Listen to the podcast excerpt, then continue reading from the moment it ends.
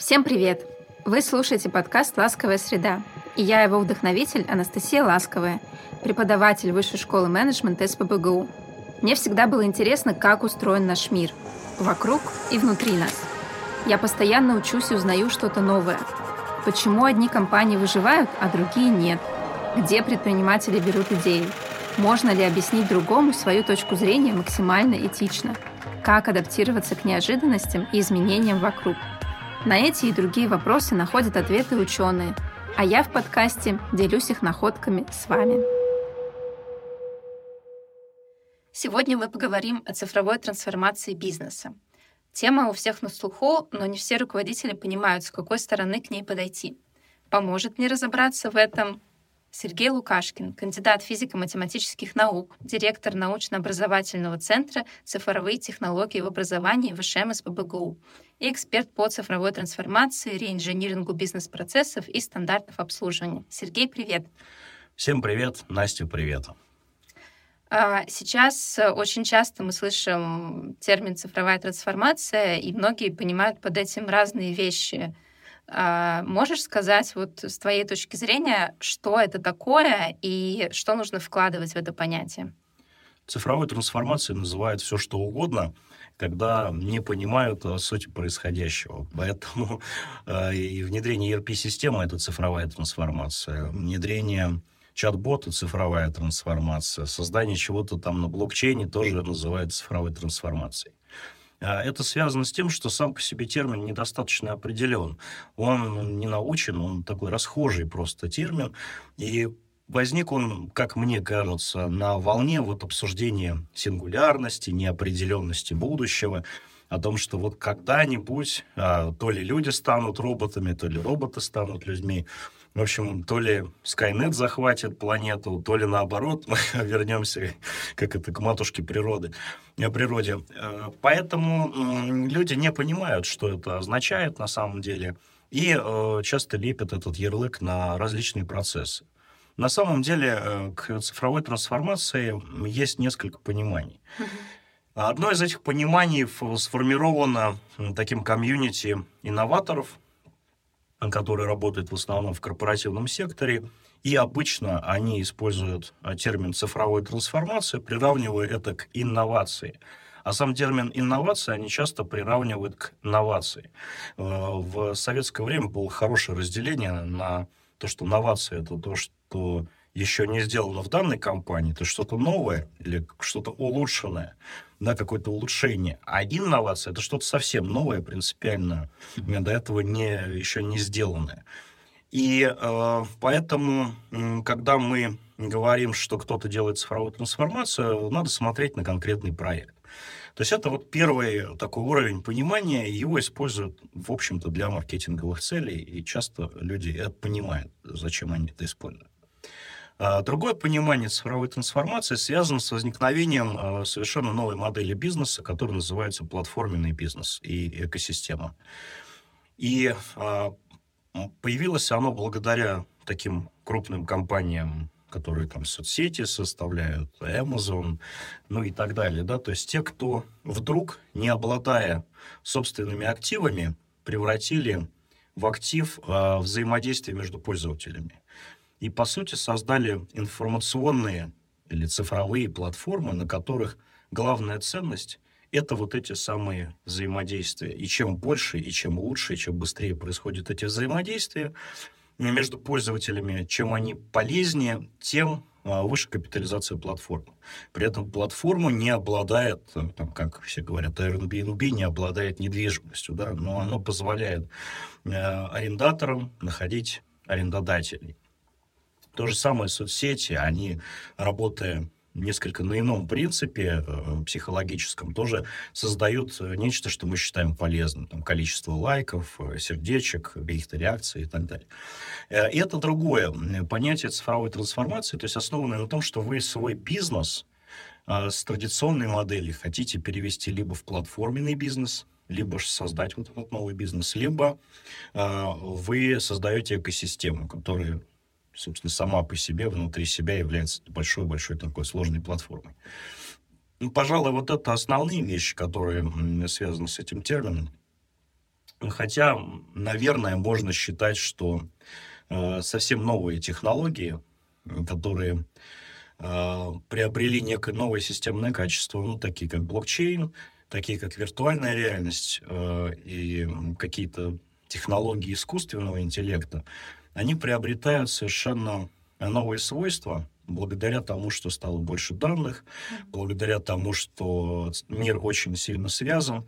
И когда вы делаете что-то э, на блокчейне, и это действительно начинает работать, то это уже третье понимание цифровой трансформации, где действительно мир по-настоящему трансформируется в какое-то новое качество, которое невозможно создать без этой самой цифровой технологии.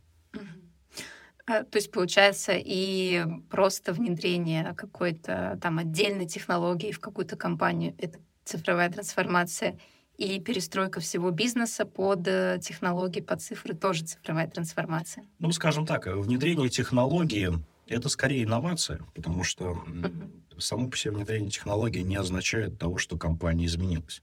Есть очень хороший пример, я бы сказал, что он уже хрестоматийный. Допустим, внедрение системы документа оборота. Они практически везде есть. Э, неважно, насколько хорошо они работают, но так или иначе они э, убирают э, большую часть перемещения, ну, времени перемещения документа, таким образом снижают, снижают, таким образом снижают транзакционные издержки. То есть время на пересылку документа, если бы это делал человек, э, курьерская служба, оно сокращается. И система электронного документа оборота, как внутри компании, так и между компаниями, по сути, ничего не меняют. Они просто приносят э, скорость процессу. И документ никак не изменился. Он стал цифровым, но это все тот же договор все так же подписаны. Ну да, он подписан цифровой подписью. Ну да, эта подпись выдана удостоверяющим центром. Но и раньше печати, то есть если вы получаете печать, она тоже является, в общем-то, где-то заверенной, да, где-то есть оттиск этой печати, что вот это именно та самая печать. Поэтому эти процессы, они не изменились, они цифровизовались. И вот это хороший пример того, как происходит именно цифровизация или диджитализация бизнеса. Или, скажем, вы запис... запилили, да, создали мобильное приложение, в котором теперь могут регистрироваться ваши клиенты. Но весь ваш бизнес-процесс никак не изменился. То есть он цифровизовался, он стал быстрее, он стал удобнее. Uh-huh. Это стало очень здорово, всем нравится. Но суть процесса никак не поменялась. А вот если вы взяли э, свой документооборот и перевели на, например, будем фантазировать, на систему распределенных реестров, или, проще говоря, блокчейн, но тут есть э, некоторая разница, об этом можно отдельно долго разговаривать, но так или иначе, если вы создали систему, в которой находятся различные компании, допустим, вы что-то продаете, и у вас возникают кредитивы, допустим, у вас возникает страхование, у вас э, появляется в этом процессе много очень э, акторов, да, логистическая компания, страховая, факторинговая компания, возможно, не одна логистическая компания, плюс тот, кто покупает, тот, кто продает. И все эти а, агенты взаимодействия получают свои роли а, в системе, которая построена на блокчейне. И это уже само по себе приносит новое качество, потому что вы попадаете в доверенную среду. То есть весь бизнес-процесс начинает меняться, попадая туда. Плюс к этому э, на распределенных реестрах одна из самых таких сильных вещей, которая, кстати, живет и без распределенных реестров, это смарт-контракты. То есть мало того, что вы построили такую э, систему, в которой все могут э, автоматически быстро, ну, почти автоматически быстро взаимодействовать, да, то есть как только, там, допустим, товар был поставлен, срабатывает смарт-контракт, который сам открывает аккредитив, и деньги попадают на счет. И получается, что вы в эту систему внесли новое качество, новый смысл и у вас появился некий автоматический ну, алгоритм, робот, который работает без вас, вам не нужен человек. И вот это уже действительно пример цифровой трансформации. То есть сравнивая просто перенос бизнес-процесса на цифровые рельсы и процесс создания некой системы на новых принципах, которых до этого не было, а, вот в этом и есть разница между цифровизацией и цифровой трансформацией. Причем хочу подчеркнуть, что когда вот мы говорим, скажем, про систему, связанную, ну, основанную, допустим, на э, распределенных реестров. Если этой системы нет, то невозможно создать эту доверенную среду. То есть без этой цифровой платформы, без этого э, цифрового стека, который лежит под этим решением, невозможно создать такой процесс. И поэтому это не просто трансформация, а цифровая трансформация. Всем ли бизнесам нужно внедрять вот цифровые технологии, а, например, цифровизироваться, да, возьмем первый простой вот этот, не когда мы перестраиваем, а когда мы вносим какую-то цифру в наши уже существующие процессы. Вот на твой взгляд. Из моего опыта это очень сильно связано со зрелостью э, компании, э, бизнес-культуры в стране или в регионе. И где-то, ну, скажем, смоделируем такую странную ситуацию, что мы взяли очень крутой э, телевизор с суперразрешением и попали там, не знаю, в 16 век. Что с этим телевизором делать в 16 веке? То есть нету розетки, куда его можно воткнуть, нету интернета, который может, нету айфона, который может передать картинку на этот телевизор. То есть это крутая технология, но это даже никто не поймет, что это, какая-то непонятная вещь. А, и я специально так обострил, потому что бывает, что зрелость э, конкретной компании, конкретного бизнеса, бизнес-процессы, либо, ну, если не говорить про Россию, вообще в целом говорить про мир, то где-то просто нету некуда приземлять эту самую цифровизацию. Э, допустим, интересный феномен а, в африканских странах. У них э, очень активно развивается мобильный банкинг. И они перешагнули, в отличие от многих стран, через интернет-банкинг. То есть в большинстве стран, как происходило, был вот я, поскольку тоже банк, в банках давно работаю, были разные способы, там, по телефону позвонить, когда-то давно, ну, такой дистанционный способ, да. Был такой WAP-банкинг, когда можно было коды писать, там, такие тоже были решения. Они не всегда были удобны, но кто-то этим пользовался. Потом, о, классный интернет-банкинг, мы заходим в интернет, э, стираем там на бумажечке какой-то пароль каждый раз, когда входим. И были такие вот вещи, ну, кто-то, может, помнит, кто-то нет, калькуляторы были специальные для паролей. Ну, они вот сейчас, может быть, для э, компании используются. А потом уже вдруг с там, взлетом айфонов сказать, о, так надо переходить на мобильные телефоны. Так вот, в Африке не было такого количества компьютеров для того, чтобы просто на них делать интернет-банкинг. Зато у них куча дешевых телефонов, и у них, э, в общем-то, вот этот мобильный банкинг имеет свою специфику. Э, поэтому им некуда было приземлять интернет-банкинг, фактически не было просто среды, в которой это бы окупалось и было бы востребовано. А потом а, есть интересный момент, что не всем это нужно, а, не всем это целесообразно. Ну, допустим, малый бизнес. Человек открыл не знаю, чебуречную, да, и, в общем-то, ему, может быть, вообще ничего не нужно. Никаких цифровых решений, даже не нужен эквайринг, ну, куда мы карточку прикладываем к этим э, терминалам. А, ему, в общем-то, это не нужно. Возможно, его клиенты будут приходить с картами, и он поставит себе терминал, потому что ну, с карточкой uh-huh. приходят. В этом смысле он подключит себе цифровую услугу, но он ее делать не будет, он ее закажет в банке.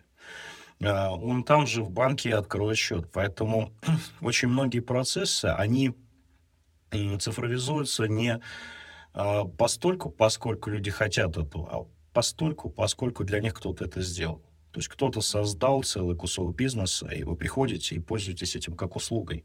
Это очень удобно. А, собственно, например, в России очень быстро и удобно можно открывать счета. Uh-huh. То есть это, ну, просто банки это сделали. Или можно там проходить онлайн-курсы. Да? Это тоже удобно. Но, скажем, там, условном Китае 500 лет назад надо было пойти найти учителя, три дня сидеть голодным перед его дверью, чтобы он тебе что-то сказал вообще, в принципе. Да, сегодня ты заходишь на платформу онлайн-обучения, и просто, просто тебе не хватит жизни, чтобы все это пройти. Поэтому кто-то это создает, и э, мы можем этим пользоваться, можем не пользоваться, зависит от нашего нашего, нашей потребности. А, что касается, кому это нужно, а, это нужно тем, кто движется вперед и конкурирует. Хотя а, здесь есть какая-то всегда граница э, целесообразности и граница эффективности. То есть можно сделать что-то очень э, классное, полезное, но не совсем экономически целесообразное на текущий момент. Быть первопроходцем. То есть быть готовым заплатить больше, вот эту, за, заплатить за первый прототип, условно. И это просто такая миссия компании. Кто-то говорит, мы вот амбассадоры э, там, чего-то, и мы будем двигать это вперед, ну, как, бы, как бы они себя ни называли. А, и есть э, процессы, которые очень консервативны. Вот, например, взять какой-то финансовый или бухгалтерский учет. Он, по сути своей, не сильно меняется. Поэтому, да, там можно что-то сделать и улучшить. Но часто это тот самый случай, когда лучше не трогать то, что в принципе работает, чем что-то менять. И здесь э, возникает вот этот а, не часто такой, ну, не конфликт, а некое такое трение, что давайте мы э, все, например, э, как многие говорят, давайте все цифровизуем. Ну, это не всегда целесообразно, и не всегда люди, которые заняты каким-то процессом, готовы к этому. То есть вы можете создать сервис, которым никто не будет пользоваться, при том, что он очень классный, он очень полезный, он облегчает работу, но ваши пользователи не созрели или просто ну, не готовы. Их надо обучать, как-то вовлекать в эту среду. В общем, это такая проблема внедрения инноваций. Она не новая. Ну да, да. Есть еще такая история. Вот эм, э, кто-то хочет, например, э, цифровизовать да, какой-то процесс, либо там что-то его улучшить, оцифровать, а, но сам процесс кривой. Вот, но у человека засело в голове этому руководителю, вот мне нужно, как бы, это же так классно, новые технологии, перевести его в цифру. Вот э, почему этого не стоит делать да, для всех простым языком? А, ну, это такая уже классическая проблема внедрения ERP-систем и там, систем, не знаю, связанных с какой-то автоматизацией документа оборота и процессов, там, пресловутые всякие решения в общем, известных компаний, не будем называть, они часто именно так и происходят, э, что есть желание что-то сделать, давайте, говорит, развернем какую-нибудь ERP-систему. И их спрашивают, а зачем? Ну, мы будем копить там клиентские данные и будем потом этим клиентам звонить.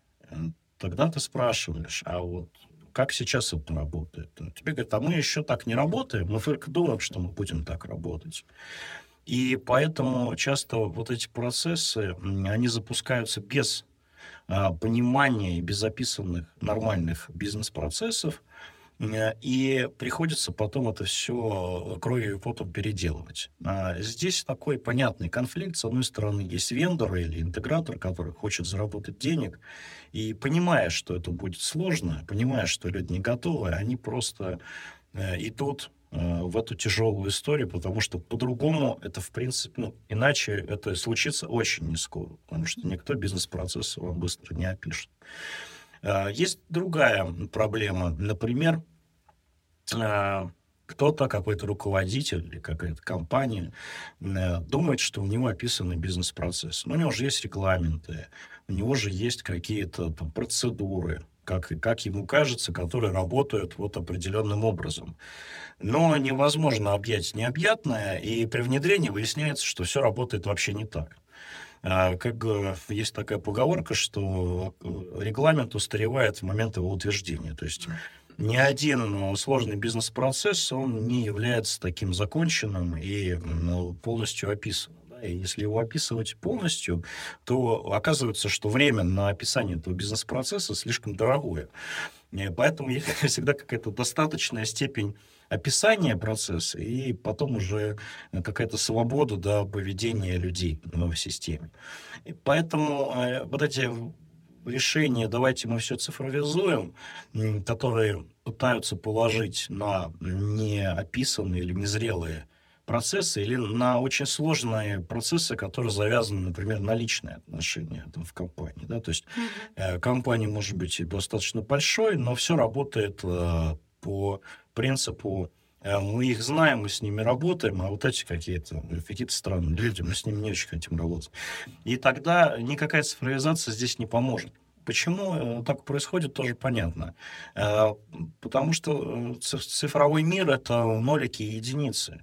И как бы мы ни пытались там, представить себе ужасных киборгов, роботов, все-таки это достаточно конечная такая логика с понятными механизмами работы. И как только мы пытаемся что-то переложить в цифровой мир, мы должны описывать его очень логично. И все, что, ну, условно назовем, нелогично, да, все, что выпадает из формальной логики, давайте там ограничимся формальной логикой, да, она, конечно же, плохо цифровизуется. Если вы хотите что-то цифровизовать, то, наверное, правильный путь следующий. А, вы берете какой-то Э, кусочек процесса, точнее так, вы берете, берете какую-то проблему, а, берете вокруг этой проблемы кусочек бизнес-процесса и делаете то, что называется proof of concept. Проверяете вообще работоспособность и применимость цифровизации, то есть применение конкретной технологии к этому бизнес-процессу. Если proof of concept э, достаточно неплохо получается, это может быть не сразу, да, это нормально, сделать несколько попыток, э, поменять э, представление о том, как это работает, это нормальный процесс. Но в какой-то момент вы должны понять, что вы идете правильным путем или вообще это не, не нужно. Ну, например, не знаю, внедрение какого-нибудь того же чат-бота, да, оно начинается с того, что вообще имеет ли смысл его внедрять, и возможно ли это сделать. После того, как ответы на некоторые вопросы ключевые получены, а, вы можете двигаться дальше, создав не, не, нечто работающее. И вот двигаясь такими небольшими шагами, вы быстрее и точнее решите задачу цифровизации, нежели взяв и создав сразу большую систему и написав там много-много кода или там развернув огромные какие-то мощности на них программное обеспечение, и запустив его в конце года, э, выяснив, что к концу года уже все настолько поменялось, что то, что вы делали весь год, никому не нужно. Вот, поэтому, наверное, э, в большинстве случаев лучший способ это двигаться небольшими шагами от простого к сложному, от тестирования применимости гипотез к уже реальному внедрению. Да. Выясните, что это не работает, а вы уже заплатили пару миллионов или, или десяток. Или сто, да. Но в этом, в общем, как говорится, такая проблема тоже расхожая. Естественно, ни один проект, даже очень крупный, он не бывает таким вот, что внедрили, а потом, ой, что-то не то сделали. Все-таки в процессе люди общаются с бизнес-заказчиками, смотрят, насколько это работает в процессах, и так или иначе это происходит. Но, да, не сверяясь с реальностью, можно действительно круто полететь. Можешь какой-нибудь пример рассказать успешного внедрения, успешной цифровизации, вот когда все действительно было сделано правильно? Тут надо тоже разделить. Есть успешные пилоты, которые э, по каким-то причинам не пошли потом в масштабирование. Такое тоже часто бывает, когда делают классное решение, оно всем нравится, ну, какие-то обстоятельства, а, иногда непреодолимые силы не а, позволяют это дальше масштабировать. А бывает а, действительно вот прям полноценное внедрение. А, ну, у меня довольно много опыта с чат-ботами как раз, но не с э, чат-ботами, которые просто там то, что называется rule-based, да, то есть э, написанными на правилах, типа, а если то, такие вот. Есть система чат-ботов, которые пишутся на правилах. Мне больше опыта с чат-ботами на машинном обучении, или то, что называют искусственным интеллектом. И, да, есть такой пример, но он уже из опыта вот банковского моего. Мы сделали чат-бота, для приложения э, по инвестициям.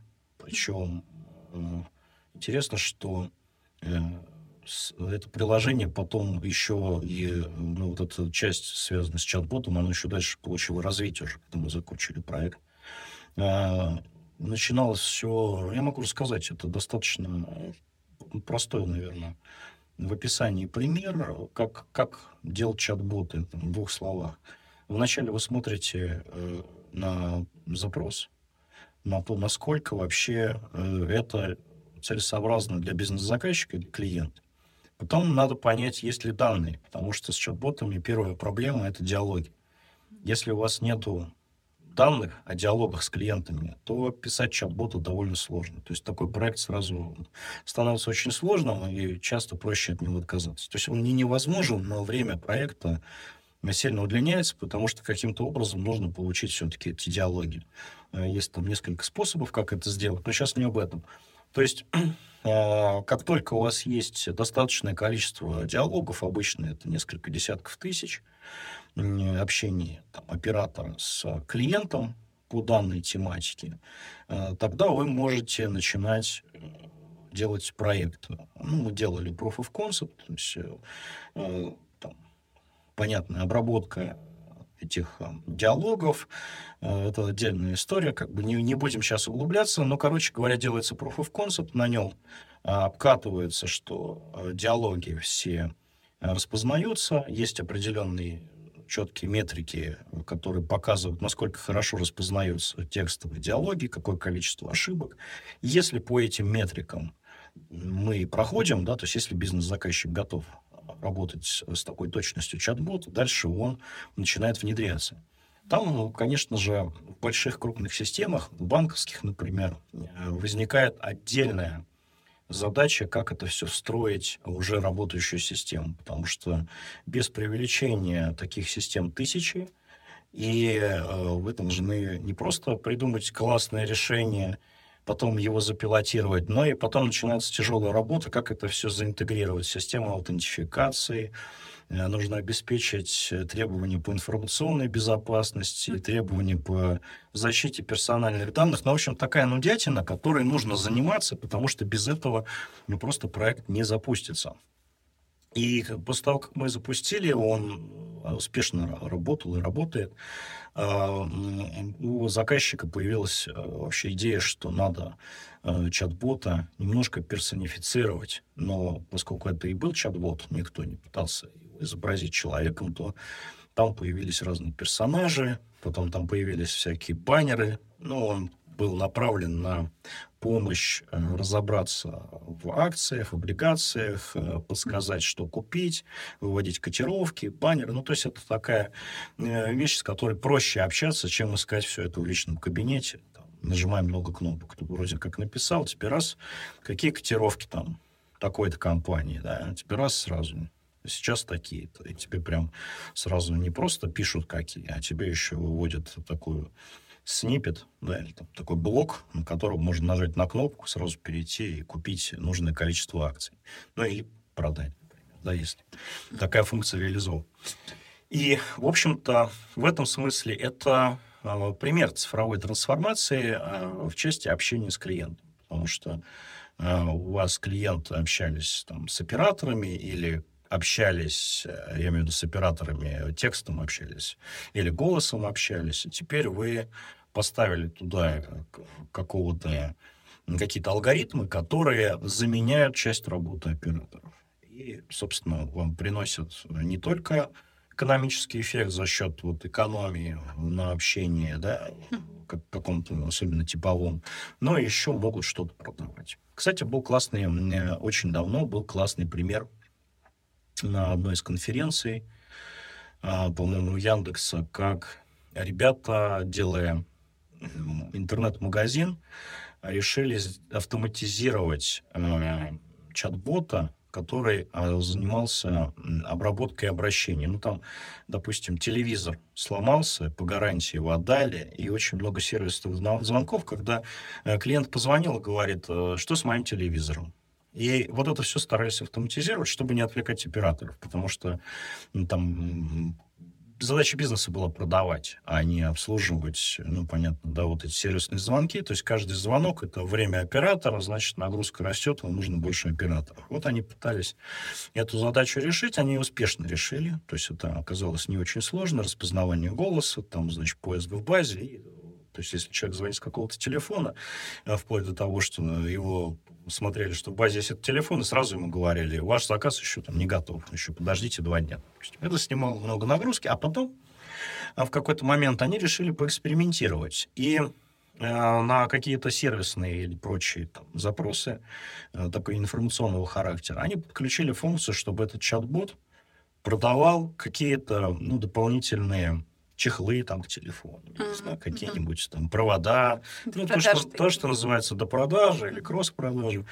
И э, поскольку у операторов тоже была мотивация за это, а новый чат-бот, понятно, какая мотивация, он не человек, э, но он стал отбирать хлеб у операторов, и им это не понравилось. Мы стали жаловаться, что они узнали, что такое происходит.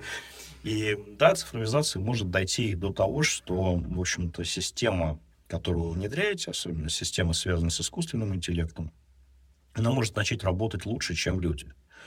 Но решая какую-то очень узкую конкретную задачу. Да.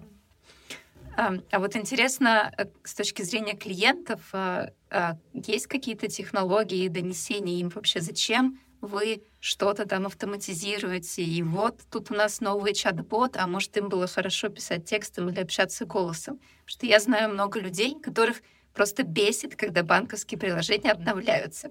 Ну, бесит их это. Зачем они опять что-то там обновили? Да, особенно. Это как прийти в магазин э, и там, в продуктовый, например, за чаем, и выяснить, что какой-то замечательный мерчендайзер переставил все так, что теперь непонятно, где стоял твой чай, mm-hmm. который ты все... Примерно, да. Ну, условно, да. Где теперь хлеб? И он почему-то в другом углу, например. А, да, это есть такая проблема. На самом деле, э, когда вот мы начинали заниматься теми же чат-ботами, оказалось, что мы сейчас голосовой трафик, то есть все то, что приходит на голосовую линию с запросами, переведем в текст. Исходя из этого, считали эффект автоматизации. Но потом а, к, к печали выяснилось, что в больше, ну не вот по моей практике, во многих случаях, это по, по практике моих коллег, э, действительно иногда голосовой трафик переходит в текстовый, но э, по моей практике э, получалось, что переход это 7-10%. То есть э, голосового трафика э, переходит не так много, зато текстовый канал, когда ты его открываешь, он начинает э, расти очень, очень круто. И поэтому у тебя не получается автоматизации за счет, э, за счет замещения э, за счет замещения вот этого голосового текстового. То есть, на самом деле, ты открыл новый канал общения с клиентами, и вдруг у тебя клиенты, которые с тобой не общались, потому что им как раз не хотелось разговаривать ни с кем, или им было неудобно, они перешли в новый асинхронный формат. Голос это синхронный формат обычно, да, я позвонил, и я тут же должен все поговорить. А э, чат-бот я написал, пошел, э, попил кофе, мне что-то ответили. Я что-то написал, пошел навстречу. И вот я могу так э, полдня общаться, задав там 3-4 вопроса, но получив свой ответ. Мне это не срочно.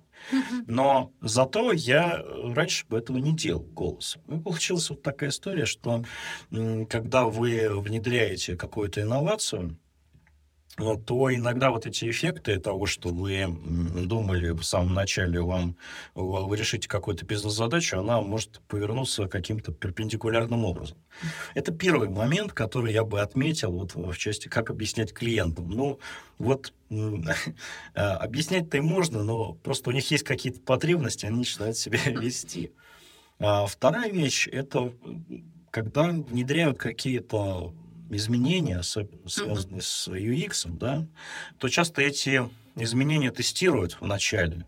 И не всегда, к сожалению, там, это тестирование проводится достаточно хорошо, широко, но просто не всегда на это есть ресурсы и возможности.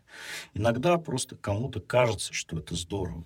Э, поэтому, когда мы говорим «внедряем для пользователей», а то хорошая проработка UX, она, конечно, снимает очень много вопросов, но она требует времени и ресурсов. Поэтому не всегда это возможно, и ну что делать, в общем, такова жизнь.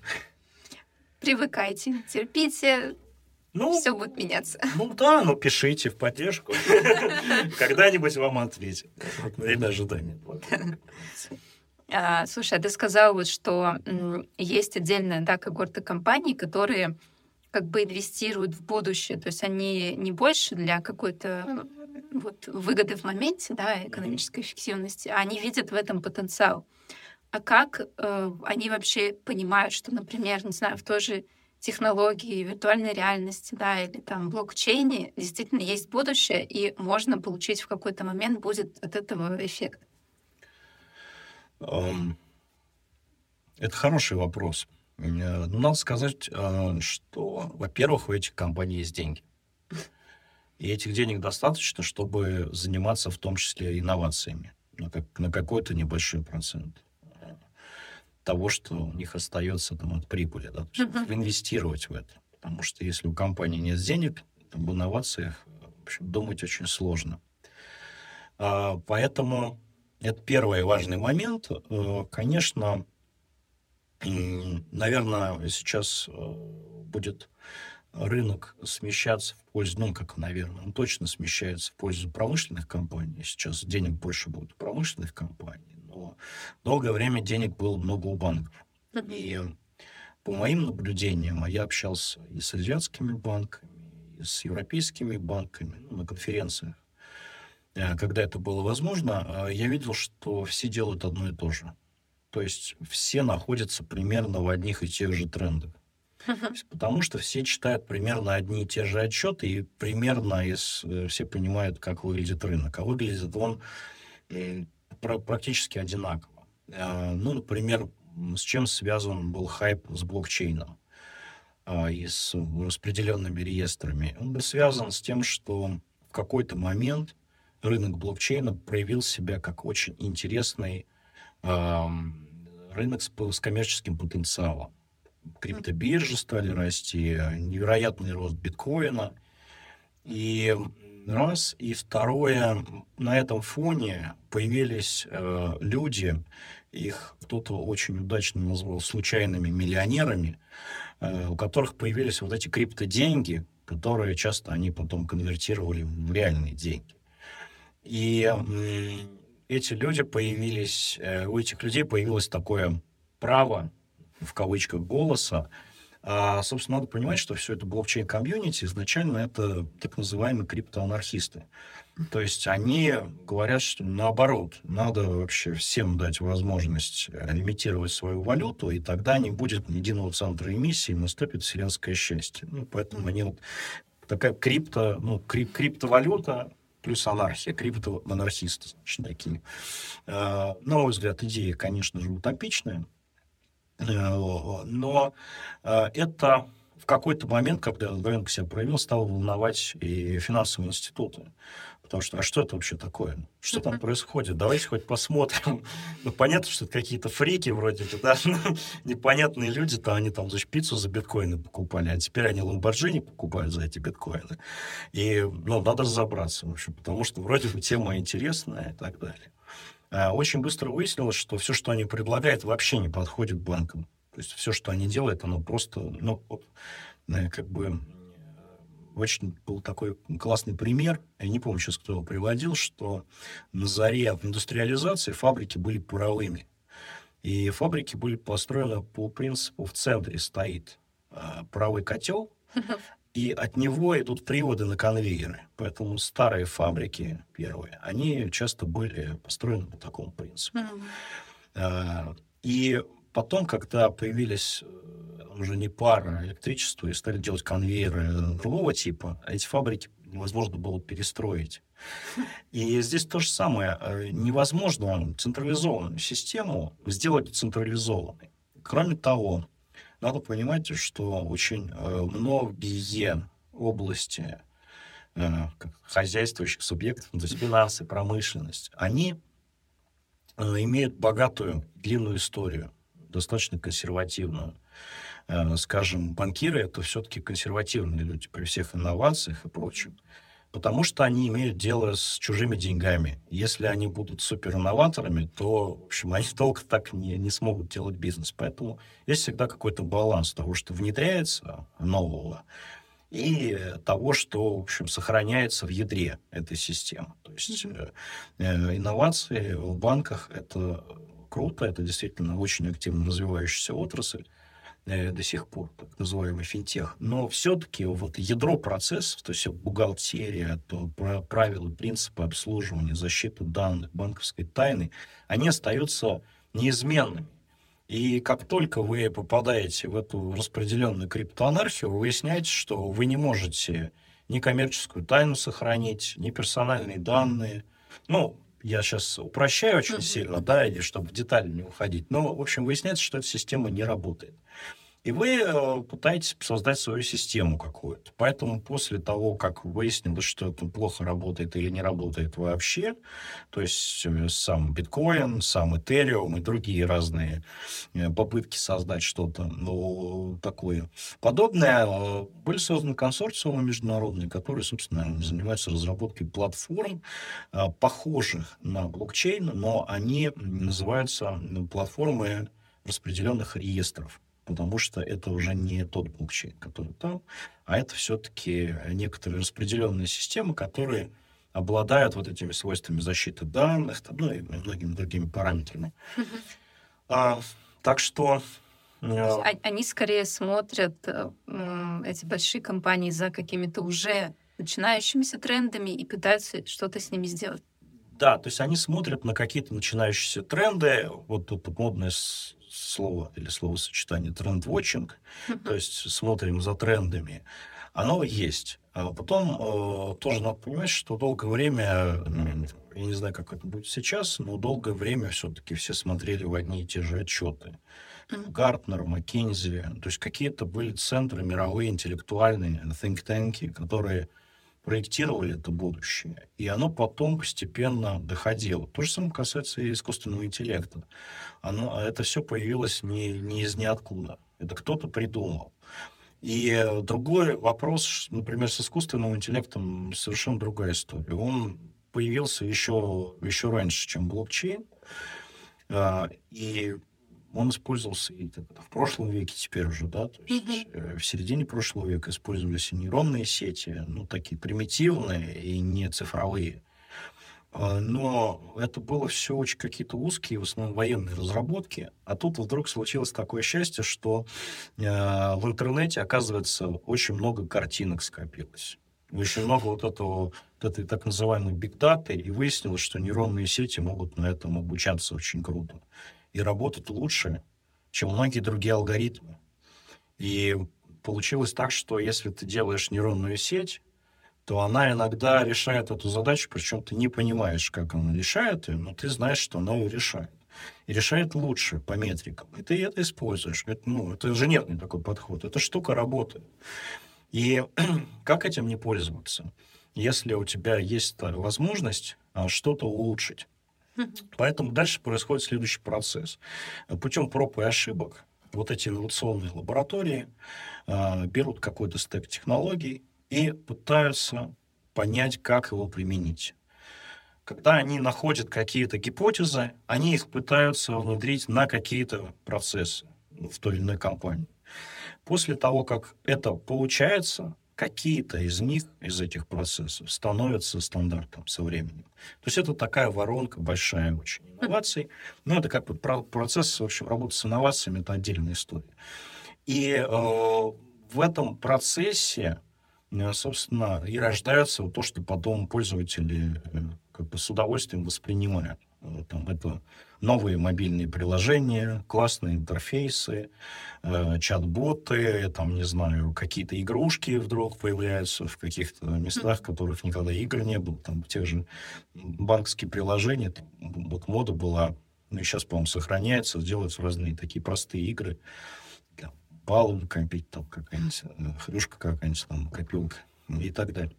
Поэтому крупные компании имеют просто ресурс для того, чтобы инвестировать его в свое развитие. Потому что очень сложно конкурировать на зрелом рынке, и чтобы хоть как-то двинуться вперед, а желательно еще и обогнать своего конкурента с форой, нужно придумать что-то. И вот это что-то, оно неизвестно тут возникает инновация. А давайте попробуем все перевести там, не знаю, на искусственный интеллект. Может быть, мы сейчас сэкономим кучу денег и рванем и обгоним всех конкурентов. Ну и вот все так думают, но бы, двигаются скорее небольшими рывками, а такими мел мелкими прыжками. Э, мы, кстати, начали с того, что вот э, действительно все говорят про цифровую трансформацию. Есть эта идея, что нас там заменит да, искусственный интеллект, там какие-то нейросети. А, все-таки стоит опасаться этого? Ты говоришь, что они классно решают задачи, это просто логичный шаг заменить там человека, который делает это чуть хуже, на какую-то технологию. Ну, опасаться, опасаться стоит э, тем, кто не развивается. Это такой очень простой ответ, но на самом деле он очень непростой, потому что, конечно, когда мы говорим про современный мир, то надо понимать, что э, технологии, ну, в первую очередь, роботизация э, промышленная и искусственный интеллект, они действительно очень сильно замещают какие-то простые процессы, и а это оказывается на больших объемах выгодно. А, то есть есть как можно какую-то такую модель представить, что а, сегодня э, стоимость работы экскаватора с экскаваторщиком дешевле, чем нанять, там, не знаю, трех землекопов, которые сделают ту же самую работу. Может быть, за большее время, но дешевле. И вот этот баланс, он, собственно, и определяет, э, будет развиваться технология или нет. То есть вот в основе лежит достаточно примитивная вещь, э, что выгодно. Эта выгода может измеряться не только в деньгах. То есть к деньгам может что-то добавиться. Та же капитализация, которая может измеряться в том, что вы там что-то увеличили или это как-то связано с узнаваемостью даже бренда. То есть это, это может и так работать. Не обязательно только в чистом виде это деньги. Это такая важная, важная оговорка, когда мы говорим про вообще автоматизацию. Второе, а, что нужно отметить, что уже зафиксировано, а, был даже по-моему, в 19 или 18 году, не буду сейчас врать, надо посмотреть, э, э, мировой экономический форум, на котором был доклад Маккензи, как раз про то, какое количество людей будет замещено технологиями, там, роботами и так далее. Ну, речь шла в первую очередь о так называемых развивающихся странах, речь шла про Мексику, про Индию и так далее. Там приводились страны, в которых расположены фабрики. Ну, например, есть фабрика, которая производит кроссовки. Производство кроссовок – это, ну, такой полуавтоматический процесс. То есть что-то там делать с помощью станков, ну, потом это все люди мажут клей, в общем, приклеивают подошву потом к этому кроссовку, если очень упростить. И возникает вопрос, а может быть поставить роботов, которые будут все это делать вообще вместо uh-huh. людей? Или придумать какой-нибудь суперинновацию. Например, начать печатать кроссовки на 3D-принтере. Но с 3D-принтером пока экономически не сложилось. То есть э, Adidas, Nike, они печатают кроссовки 3D э, и даже их продают, но я не уверен, что это экономически пока оправдано.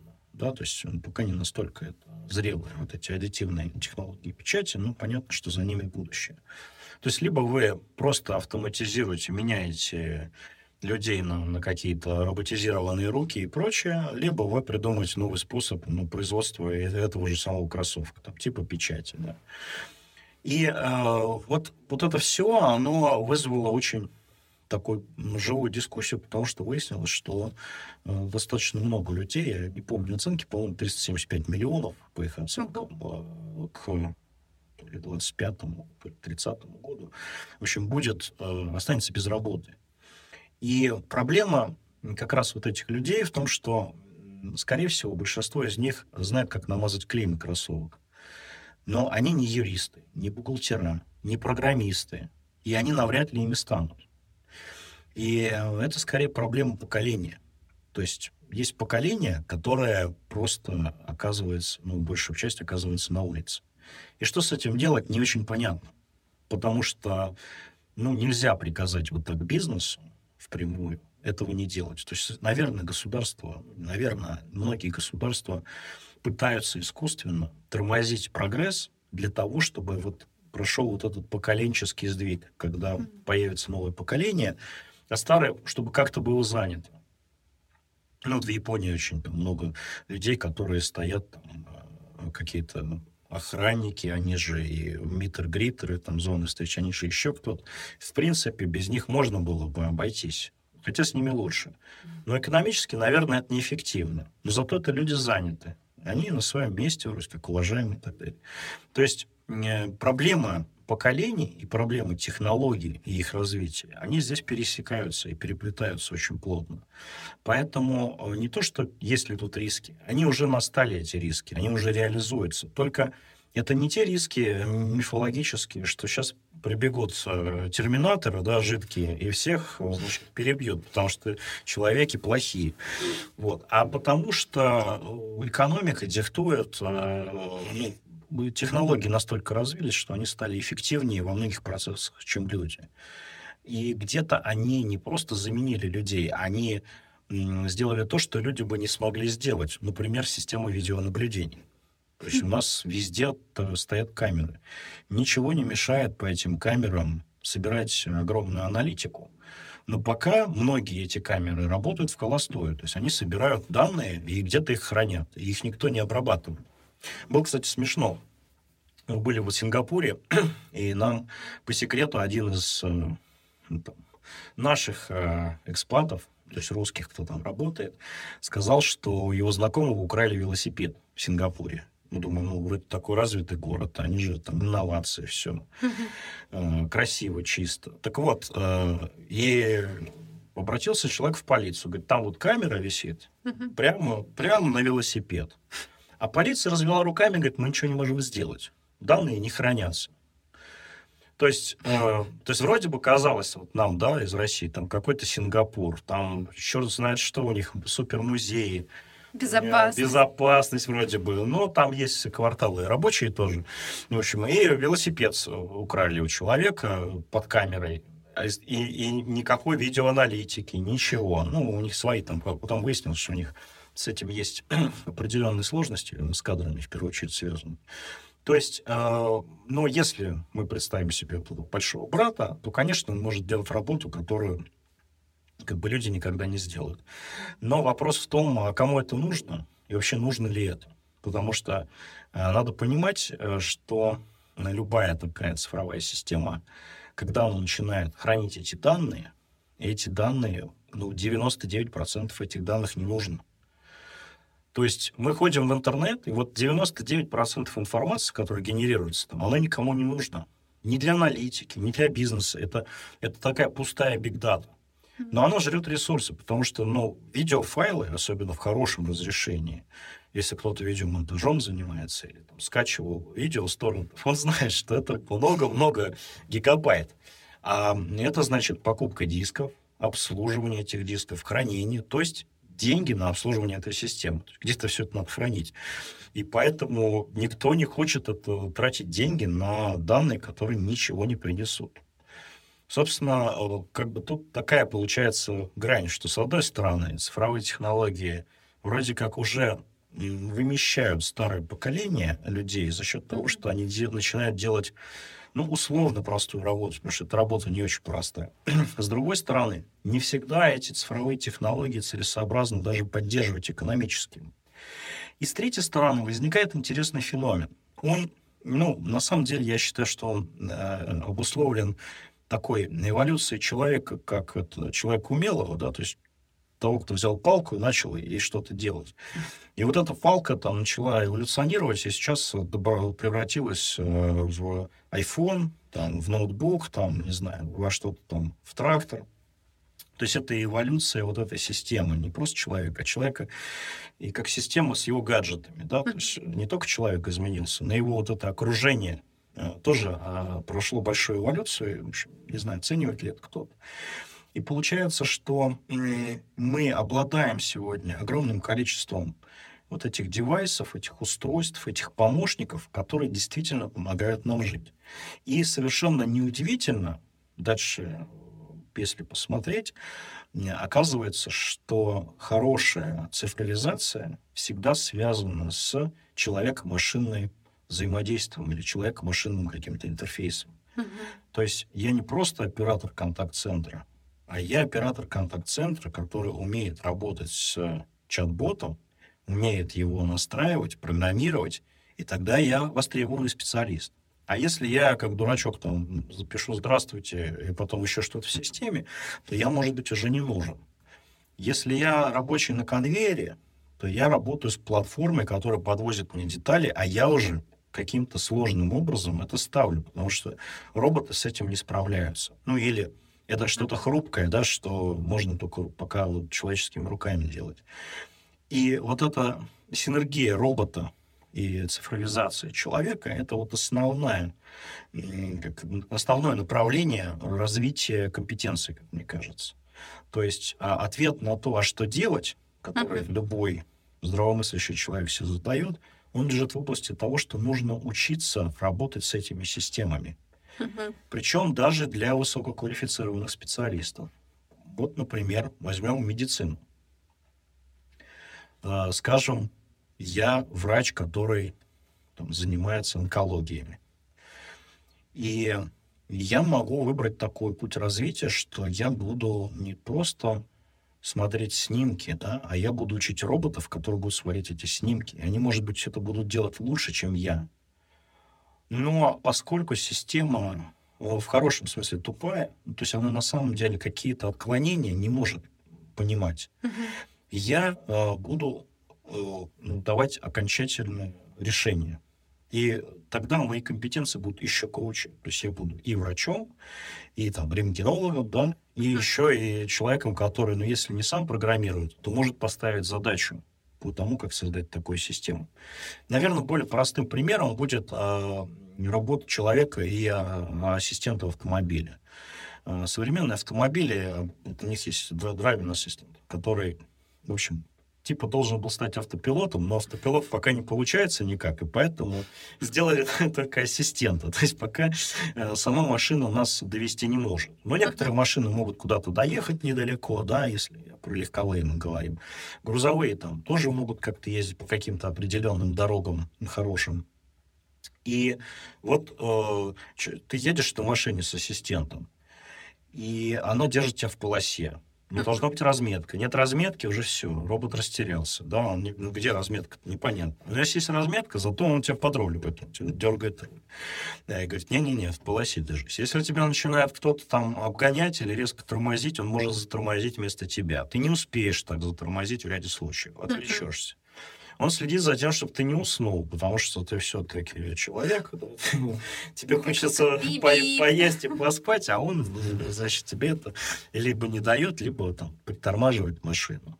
Но он не может реагировать, например, если тебя с двух сторон начинают там обгонять машины, например, или перестраивание в другую полосу. А их до сих пор не научились вот правильно так настраивать, чтобы они работали. Точнее, это, видимо, слишком дорого. Вот. Ну, и э, много таких вопросов, в которых мы видим, что именно работа человека и робота или искусственного интеллекта, она наиболее эффективна. И получается, что при лидировании человека эта система работает хорошо. То есть если я водитель, и понимаю, что меня где-то будут подруливать, это классно. Но если я отпущу руль и скажу, а, едь сама машина, то в какой-то есть высокий риск, что что-то робот не распознает, и uh-huh. случится неприятность. Ну, примерно такие есть. Мы, как обычно,